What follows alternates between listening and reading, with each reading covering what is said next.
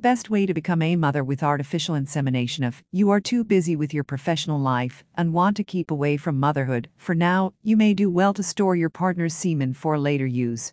You may also do this if you are unmarried or your partner is not capable of copulating owing to some physical problem. Indeed, there may be several reasons for women to keep off pregnancy for some time.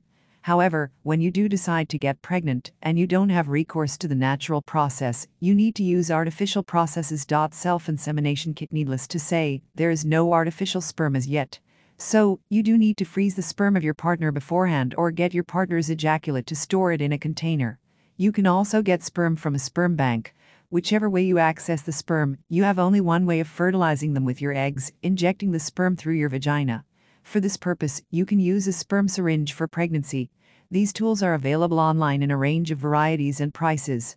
You can go through the features of each of these tools and make sure that you select the most useful one. Artificial insemination Artificial insemination is all about pushing the sperm to your fallopian tubes or uterus so that it can meet your eggs and fertilize at least one of them. The kits used for this purpose are also known as intrauterine insemination devices. Features of an insemination kit Artificial insemination kits come in a range of shapes, sizes, and features. These systems are mostly made up of a cup for holding the sperm and a syringe with a piston for pushing the sperm. While purchasing a self insemination kit for yourself, you need to see if the features of the kit are good enough to help you conceive without any injury or not.